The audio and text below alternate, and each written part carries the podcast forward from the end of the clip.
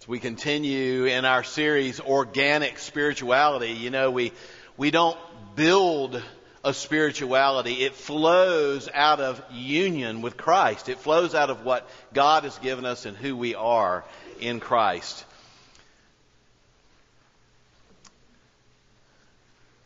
The prayers of Jesus define our praying. The prayers of Jesus define our praying. Please turn in your New Testaments to John 17, verses 20 through 23.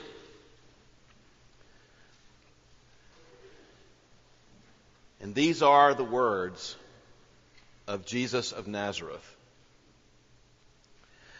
I do not ask for these only, but I also ask for those who will believe in me through their word, that they all may be one, just as you, Father, are in me, and I in you, that they may be also in us, so that the world may believe that you have sent me. The glory that you have given me, I have given to them that they may be one, even as we are one. I in them, and you in me, that they may become perfectly one, so that the world may know that you sent me, and know that I have loved them, even as you have loved me. The prayers of Jesus define our praying. So, why did the Son of God even need to pray? I mean, that's a fair question, right? Why did the Son of God even need to pray? And what were his prayers like? And why is that important to us this morning? I want to look at the prayers of Jesus that define our praying. Why did the Son of God need to pray? Well, the Son of God needed to pray because it says in Philippians 2 that when Christ came from the Father, he emptied himself. He made himself nothing and, and took upon himself the form of a servant. Being made in human likeness, he humbled himself. He became a man and became obedient even to death, even death on the cross. In other words, God Almighty, the second person who always existed, took up real humanity, our humanity, to take our place. And as a real man who got hungry, who got very tired, he was also a real man who needed his father and needed to pray to his father and, and and we read that his father refreshed and strengthened him, and he loved to pray to his father. He didn't just need to pray, he loved to pray. So, what were his prayers like?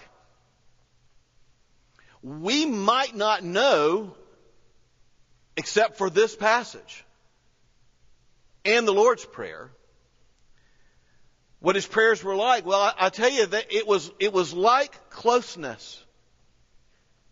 It was like intimacy because it was. And, and, what we see in the prayers of Jesus is that he is deeply desiring to go and spend time with his Father and all through the Gospels, he typically leaves everybody else and kind of disappears to solitary places where he can just be with his father. Luke 5:16 is a great example. It says Jesus himself would often slip away into the wilderness and pray. That was kind of what he did. He would often do that. Matthew 14:23 says after he had sent the crowds away, he went up on the mountain by himself to pray and when it was evening, he was there alone with God. Luke 6:12. This is an amazing passage. It was at this time when he went off to the mountain to pray and he spent the whole night in prayer to God. And then finally Mark 1:35 in the early morning, while it was still dark, Jesus got up, left the house, and went away to a secluded place and was there praying. And by the way, that's when everybody was piled up at Peter's mother in law's house to be healed and they couldn't find him. And they looked all around, but they didn't think to look in the place where he would be. Out in a, secluded place. And they found him praying and they said, Why aren't you up here with us? And he said, Let's go to other villages so I can preach the good news, for that's why I've come forth. But you, you get this feeling of, of a deep desire to leave everything else and be with his father. This kind of one on one intimacy that was so meaningful to the Son of God. But, but the place that we really see what his prayers are like is, is in John 17. I mean, it, it's, it's right here in John 17 that our praying is defined by him. This is by far the longest prayer that Jesus ever prayed. That well, that was just recorded in the Bible. And we are so thankful for John 17 because not only do we get to see what Jesus was praying about and maybe why he was praying and therefore what is should be important to us, we get to see Jesus' heart before the Father and what prayer was like for Jesus. Yes, the Son of Man needed to pray, pray, and the prayers of Jesus are intimate, they are beautiful, they are vulnerable, and they are bold. So the prayers of Jesus, yes, he needed to pray. They, they were intimacy. Remember, the prayers of Jesus are what define our praying as Jesus followers. So how does this define our praying? Well, could we start with maybe this? If the Son of God needed to pray, guess what? You need to pray. Can I just say that again? It's just a truism. If the Son of God needed to pray, you and I need to pray. So I'm just going to start with an appeal for, for you and I to, to be about prayer. And here in John 17, our praying is defined by Jesus because Jesus defines us and who we are before the Father. When we pray, it is here in this prayer that Jesus is talking about our intimate union, oneness with Himself, with the Father, and, as we'll learn, with other believers. Verse 20, I do not ask. And by the way, the first part is, is his prayer for his disciples that were with him. You know, this is in the Garden of Gethsemane before he's uh, going to be arrested. So he's praying for his followers. The second part that, that I'm looking at today and we're considering is when he shifts over to pray for us. He says, I do not ask for, for these, the disciples only, but also for those who will believe. That's us who will believe in me through their word being passed down, that they may be one, one just as you, Father, are in me and I am in you, that they may also be in us. And we go down to verse 23. I in them and you in me, that they may become perfectly one, so that the world may know that you sent me and that you have, that I have loved them just the way you have loved me. That's an incredible amount of love, isn't it? So what, what, what we see here in terms of like why we would pray and what that might be like, we see a compelling reason that we must pray. Jesus prays because there is a, a loving and intimate oneness and connection between he and the Father. And he yearns to be with his Father and to, to, to pray within that loving connection You understand, Jesus didn't have to dial up the Father in prayer. He's in the Father. This closeness. So he prays in this place of, of great intimacy and, and dare I say, comfort and strength. So prayer is kind of something natural for, for Jesus, kind of like a kind of kind of like some kind of breathing, being in the Father and the Father being in Him, and the Father is there. But I also love how Jesus shuts everything and everybody else out so that he can be about that oneness verbally, pouring his heart out to God. Interesting, as you read John 17, you don't just see kind of um, a detached prayer list. Lord, pray for these people, pray for these people, pray for these people. You see Jesus, the Son of God, just pouring his heart out to God.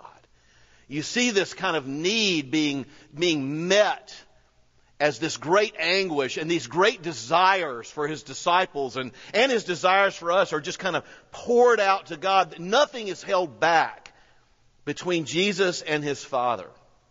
Now, you probably don't see any trouble. You, you probably don't have any trouble seeing how welcomed Jesus is before his Father. You don't have any trouble seeing how loved he is, how accepted he is, and how intimate, therefore, and heartfelt his prayers are before the Father. You say, yes, isn't that wonderful? I, am not surprised that Jesus is welcome before the Father, and that it's love, and that it's intimacy, and that it's heartfelt.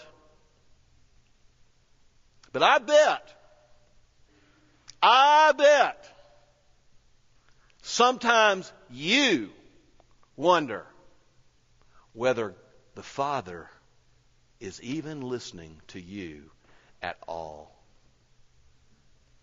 I bet. Jesus defines our praying by defining us before the Father the exact same way he defines himself before the Father. So what is true of Jesus and the Father in this oneness, in this intimacy, in this acceptance, and in this love, that is what's true of us before the Father. And this is incredible encouragement and motivation for us to be with our Father and to pour our hearts out uh, in heartfelt prayer before our Father. When you've put your trust in Christ for salvation, to, to, to have a relationship with the one true and living God, when you have put your, your trust in Christ and what He has done on the cross for you, you are in Christ. You're not just around Christ. You're not just kind of somehow closer to Christ. 161 times in the New Testament, the definition of what it means to be a believer, a follower of Jesus, is to be in Christ. Remember I told you the word Christians only used three times. The major word that we use for who we are, isn't even used in the New Testament. The word is a possessive word. The word is an intimate word. We are, we belong to, to Christ. We are, we are in Christ and He is in us. Verse 21, just as Father, uh, you, Father, are in me and I am you, that they may also be in us. Verse 22, that they may be one as we are one, I in them and you in me. That is locating us in God. That's a great place to be able to pray from regardless of what's going on in our lives, regardless of how we feel, regardless of how emotionally we might feel distant from God, because this is not a technique. This is a fact. This is a gospel fact that defines our praying. It's wonderful. You don't have to, to gin up a bunch of good feelings to pray. God, you see, welcomes us in prayer. So, in this sense, God is not even a prayer away. I mean, we get why people say that because you know, in the, in, people reach out. There's other ways of talking about prayer in the Bible, but really, in the sense of our being located, the way Jesus is located in His prayers in John 17, God is not a prayer away. He's not just one prayer away. He's not even just a heartbeat away. We are in Christ, in the Father. And if you are a believer in Christ, don't ever think, I mean never, you have no justification to think that you have been pushed out by God, that you are somehow being ignored by God. That may be your perception. That is not true. The gospel fact is that you and I, if we've put our trust in Christ, are in Christ based on His work that could not, did not fail. It is finished. You can't make it any better. You can't make it any worse. This is how His prayers define our praying. You're there. Therefore, talk to Him. He loves you. You, you, you don't have to get all complex. You don't have to get all $10 theological words with God. God knows theology better than you. I don't know if you realize that.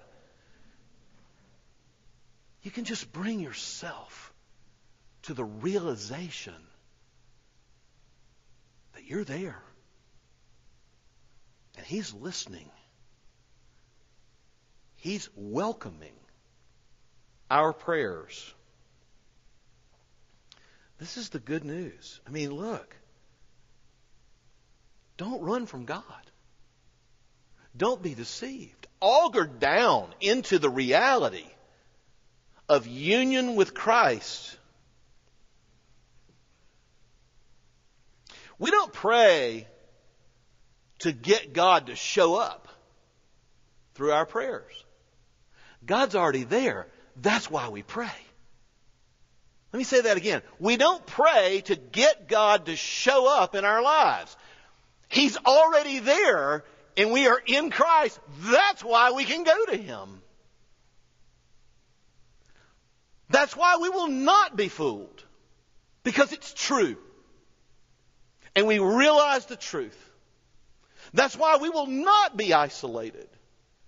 Because He will never leave us or forsake us. He's there and listening. That's why we pray. And this is not a technique. It is a fact of the gospel. And you know, just real quickly, it's, it's even better than that. In Hebrews 7.25, we learn that Christ himself is right there in, in union with us, and Christ himself is praying for us while we pray.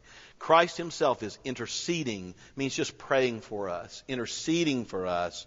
Uh, Hebrews 7:25. He not only saves us to the uttermost, he ever lives to make intercession for us. Isn't that great? You say, "Oh, I just don't think I can pray. Oh, I feel so distant from God." You're not. I mean, you may feel distant from God. I'm not trying to say that's not true. That may be true. You're not. You're still located in Christ. And, uh, and he still ever lives to make intercession for you. Romans 8.26, you know, it's that wonderful verse about the Holy Spirit who is interceding for us with groanings that, that are so deep that we can't even utter what he is saying on our behalf to God. Likewise, the Spirit helps us in our weakness. Do you ever feel like you don't know what to pray? Do you ever feel like maybe your prayers aren't enough? Do you ever feel that way about your prayers? Romans 8:26 Likewise the Spirit helps us in our weakness for we do not know what to pray as we ought but the Spirit himself intercedes for us with groanings too deep for words. Does that motivate you to just pour your heart out to your Father who loves you? It does me. Do you see the welcome? Do you see the intimacy? Do you see the oneness out of which real prayer flows? I don't know about you. I have to remind myself of these facts all the time. Our human hearts are so fickle.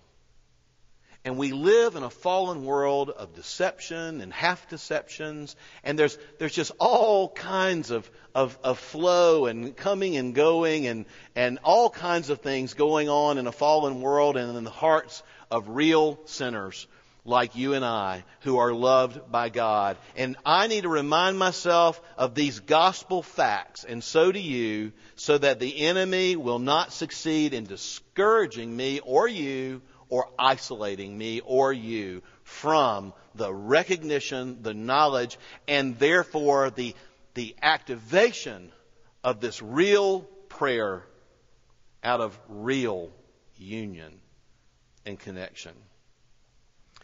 And I need to keep reminding myself of these gospel facts so I won't stop praying. You understand what I just said? So I won't just get discouraged and stop praying. Um, there is a song that I heard about a month and a half ago. I'm only going to give one verse, don't worry. Um, I bet you I've listened to this song 20 or 30 times. I hadn't counted, you can tell. It's, it's a song about the loyal love of God by an artist who's quite popular now named Lauren Daigle. And what the song is about is just about how tenacious this love of God is, how real this closeness is, and the song is called Loyal. Here it is. You are always there for me. You listen every time I speak. You look into my eyes and see the things I hide and say that you will never leave. Your promises I cannot break and you know, and I know you will never change. Your love is loyal. More faithful than the rising sun. This grace for me, I can't outrun. Your love is loyal. See, God's not like people. And, and, and one day you wake up and, and you can't, you, you not, that, that person's not who they were, or, or they've moved away, or you know what I'm saying? The people in a fall, it's, it's kind of fluid. God's love is loyal. God, why? Uh, let me just ask the question. Instead of saying it, well, let me ask you this question. Why you? Why in the world? Why me? I don't know. But it's love. It is love impaled on a cross. It is love of a high priest making a once and for all sacrifice as the final Lamb of God to take away my sins and your sins. It is love. It is relationship. It is union. And it'll always be there because He will always be there. Why you? I don't know. But wouldn't it be great today if through John 17 we could, we could look at Jesus' prayers and say, okay, the closeness that Jesus has with the Father, the love that Jesus experiences as He needs to pray with the Father, the comfort that Jesus receives, the refreshment that He receives from the Father, that's mine. Because just as Christ is in the Father, I am in Christ, and I am in the Father. And they are in me. I am in Christ, and He will never leave. And I can always pray. You can always pray. You see, you and I, if you've put your trust in Jesus, you and I can have a real sense of relief with the Lord. I don't know if you look at prayer that way. I don't know if it's like something you're going to get done with your list, and that's fine, by the way. But it's like being in Christ, with Christ, with the Father. When we look at prayer this way, prayer can bring a sense of relief with the Lord, almost a feeling of being held, not just being nearby. Being in, being held, being embraced, and being able to trust His love. Therefore, being able to be completely, completely vulnerable and honest before your Father, who already knows and has welcomed you through the blood of Jesus into, into this prayer, to be able to trust His love and entrust the prayers of your hearts to Him. You see, this isn't just an austere audience with a king. It's, a, it's an audience with the king, but it's not just an audience, an austere audience with the king. This is more of an embrace than it is simply a proximity to God. This is prayer union.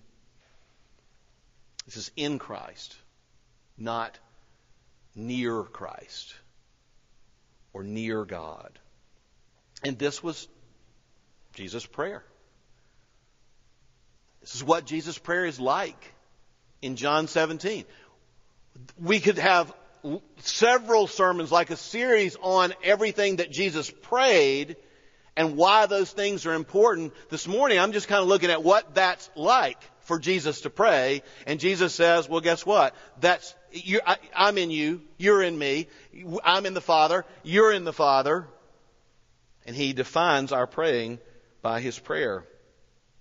But finally, I want you to notice, um, and you just can't, I don't think you, you can't not mention this because it's so central to the text and to the prayer and to this motif of what it's like to pray. That's not the only oneness that we see in this prayer. The only, it's not just that, that we have oneness with Christ and, and with the Father and, and by extension with the Holy Spirit. Uh, Jesus is praying specifically for our oneness with one another and for our oneness with believers. I mean, there is not only a common place of being loved by God, but a common family to love. There is a purpose together that we have following Jesus and it presents, it is supposed to present to the world as unity that comes out of union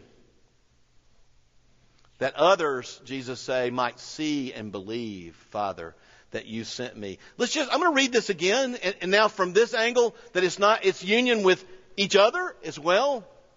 Verse 20 of John 17, I do not ask for these only, but also those who will believe in me through their word, that they may all be one. There it is. That they may all be one.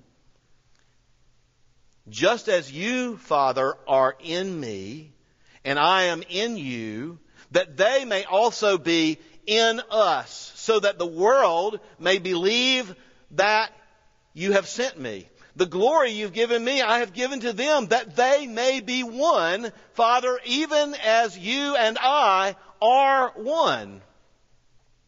I and them, and you and me, that they may become perfectly one, so that the world may know, this is the third time, so that the world may know that you sent me and that I have loved them just as you, Father, have loved me.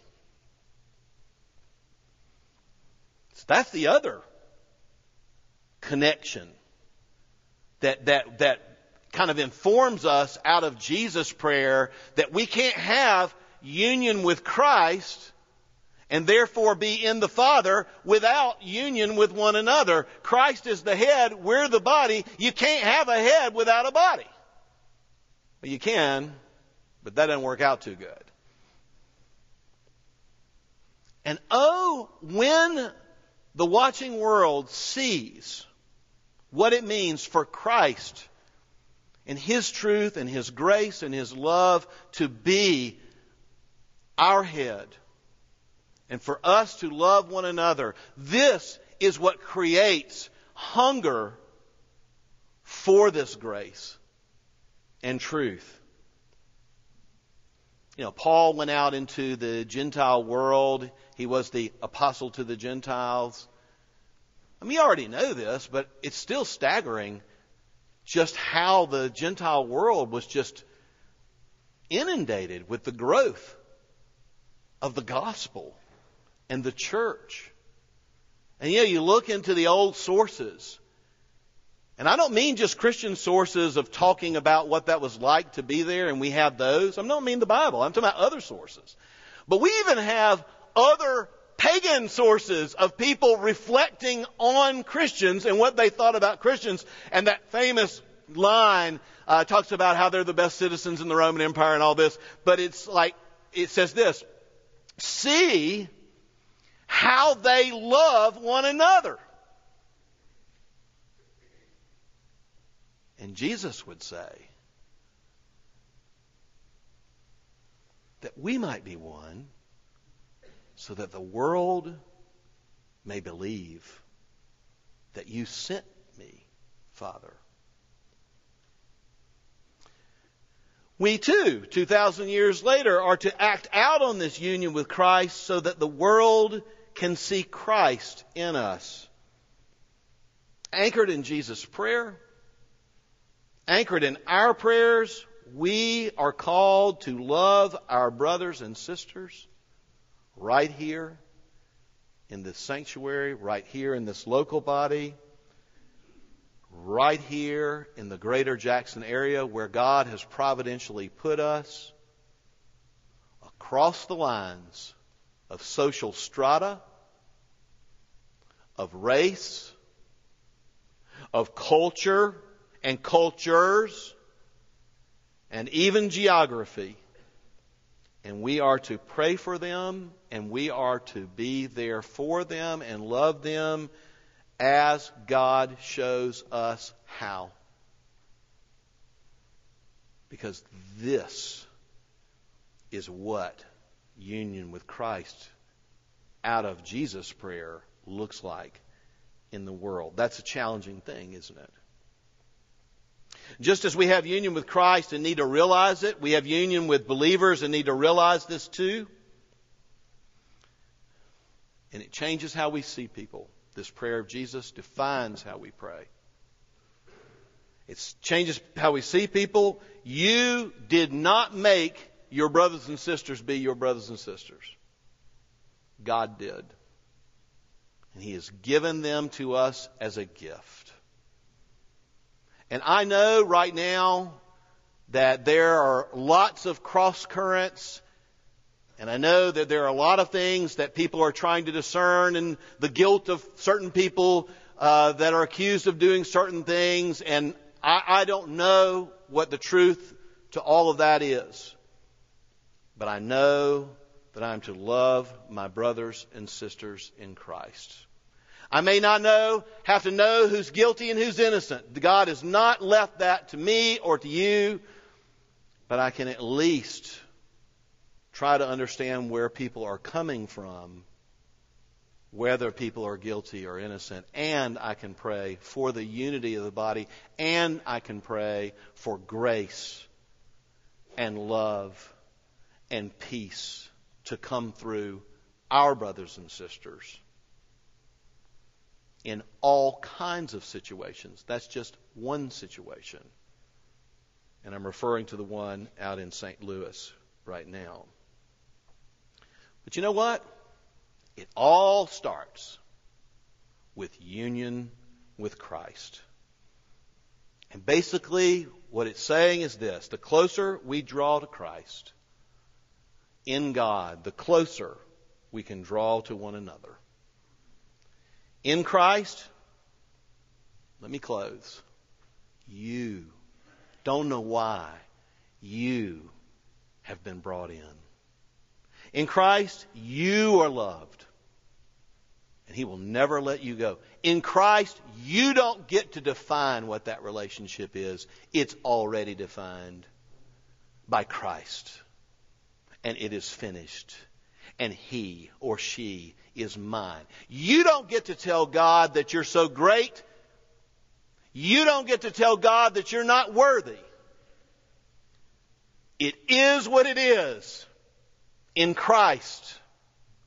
The perfect atonement before a holy God that brings peace between us and God, but more importantly, not just the forgiveness, the union, the relationship. And in Christ, you can talk to God not to get Him to show up, but because He is there. In Christ, and some of you haven't done this in the longest time. You know how women say, I just need to have a good cry? I'm not sure what they mean by that, but I've heard them say that. Well, maybe we just need to have a good prayer to pour our hearts out to God. And say, God, here's what it is. And here's what goes bump in the night in my life, God. Here's what terrifies me. Here's what scares me. Here's what encourages me. Maybe it's time that we have, you have one of those prayers. You can, in Christ, pour your heart out to God. And what a relief. What an embrace. And what a world changing thing that really is. May you pray like Jesus prayed in union with his Father, in intimacy with his Father. Let's pray.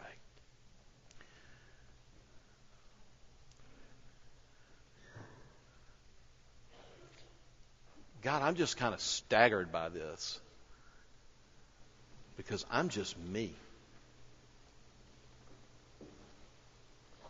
And these people that we love, they're just themselves. And Lord, whether it's me or them, it is an interesting package of things.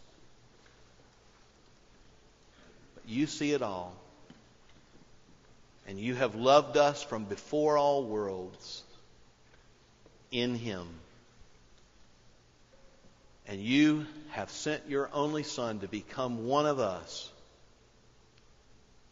who needed to pray and who is showing us and defining our prayers for us. Who died on the cross for us that we might have the same love of the Father that He enjoyed. Who rose from the dead so that we might ever live with the one who ever lives to intercede for us. Know that it's going to be okay. Know that when we are recognizing this union, when we are pouring our hearts out, and not only just our hearts about ourselves, but when we are pouring our hearts out about things that we see going on for people and to people that trouble us, things that we see in our world, things that we dream of in kingdom dreams of the Word of God covering the earth like the water covers the sea, of the peace of God coming to this world through the Prince of Peace. We can pray. Would you, in the words of your other prayer, would you protect us from the evil one so that we will not become isolated, discouraged, lonely, and cut ourselves off from prayer. Bring our prayer lives alive in you. We pray in Jesus' name. Amen.